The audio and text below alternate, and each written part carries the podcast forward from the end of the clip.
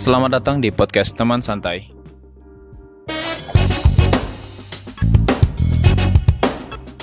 Balik lagi bareng gue Yoni Wijaya di podcast Teman Santai. Podcast Teman Santai episode kali ini punya cerita dari seseorang yang tinggal di daerah yang dingin. Jadi dia punya cerita yang menurut gue sangat unik ceritanya lucu ya. Eh, sama seperti umumnya orang-orang di mana pun berada kan pasti punya cerita tersendiri di tempat kita gitu kan. Nah termasuk seseorang yang di episode kali ini bakal cerita bareng di sini di podcast teman santai. So enjoy, selamat mendengarkan. Gimana nih ton di Batu? Batu, dingin banget. Gue mandi subuh aja kagak pernah. Bener gue mah. Mandi subuh Gue pernah mandi sekali kan. Gue mandi kapok udah nyampe sekarang gue nggak pernah namanya mandi subuh tuh gue nggak pernah. Seriusan lu gak pernah mandi subuh? Nggak pernah gue namanya mandi subuh. Gila Wah. kali. Lalu kalau sholat subuh gak mandi? Kagak pernah mandi gue. Junub eh apa namanya junub lagi. Udah aja gue males itu kalau boleh tayamum gue tayamum. Tapi kemarin denger hadisnya kagak boleh ya udah kan. Eh, lu mandi kagak pernah subuh. Kalau lu junub, masa nggak mandi juga lu? Ya, makanya gue subuhnya mending gue telatin gue mah. Berarti mending ketinggalan sholat. Iya Subuh. ah daripada gue di perut dingin banget. Bener. Wah, anjay panutan lu. cocok banget ini buat yang udah nikah makanya Batu emang kayak gitu sih. Gue dulu waktu awal ke sini ya, hmm. gue dikasih sama teman gue.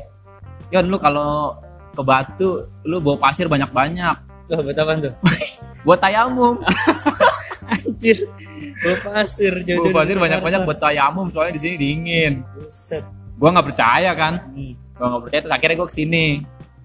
Gue ke sini, bener tuh cuy. Gue nyampe sini tuh subuh. Jam setengah empat lah gue dari dari Jakarta Iya. nyampe sini jam setengah empat gue. Wudhu gue sholat subuh, buset gue nginjek marmer masjid. Dingin gitu.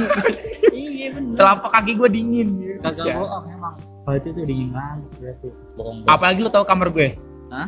Kamar gue tuh kalau malam ya, buset itu angin udah kayak apa? oh tahu iya kan bolong ya Bolongnya gede banget. sananya. iya beneran Kira kan bocah gue tuh karena kedinginan ya, jadi pada begadang, iya pada kagak bisa tidur.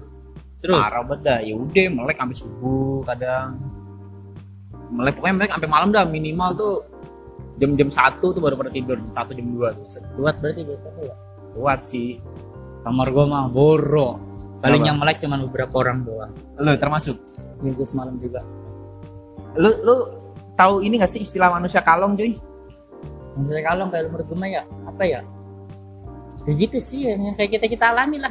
Melek malam ya kan, Ya. pagi tidur, Ya. siang tidur, sore tidur, maghrib bangun cari makan. gue nyari makan gitu ya. Nggak terasa sampai subuh melek. Rasa subuh melek gitu. Tapi gue kalau subuh udah mau mendekati azan gue langsung tidur gue gitu. gue langsung tidur bodo amat gimana caranya gue tidur ya kan.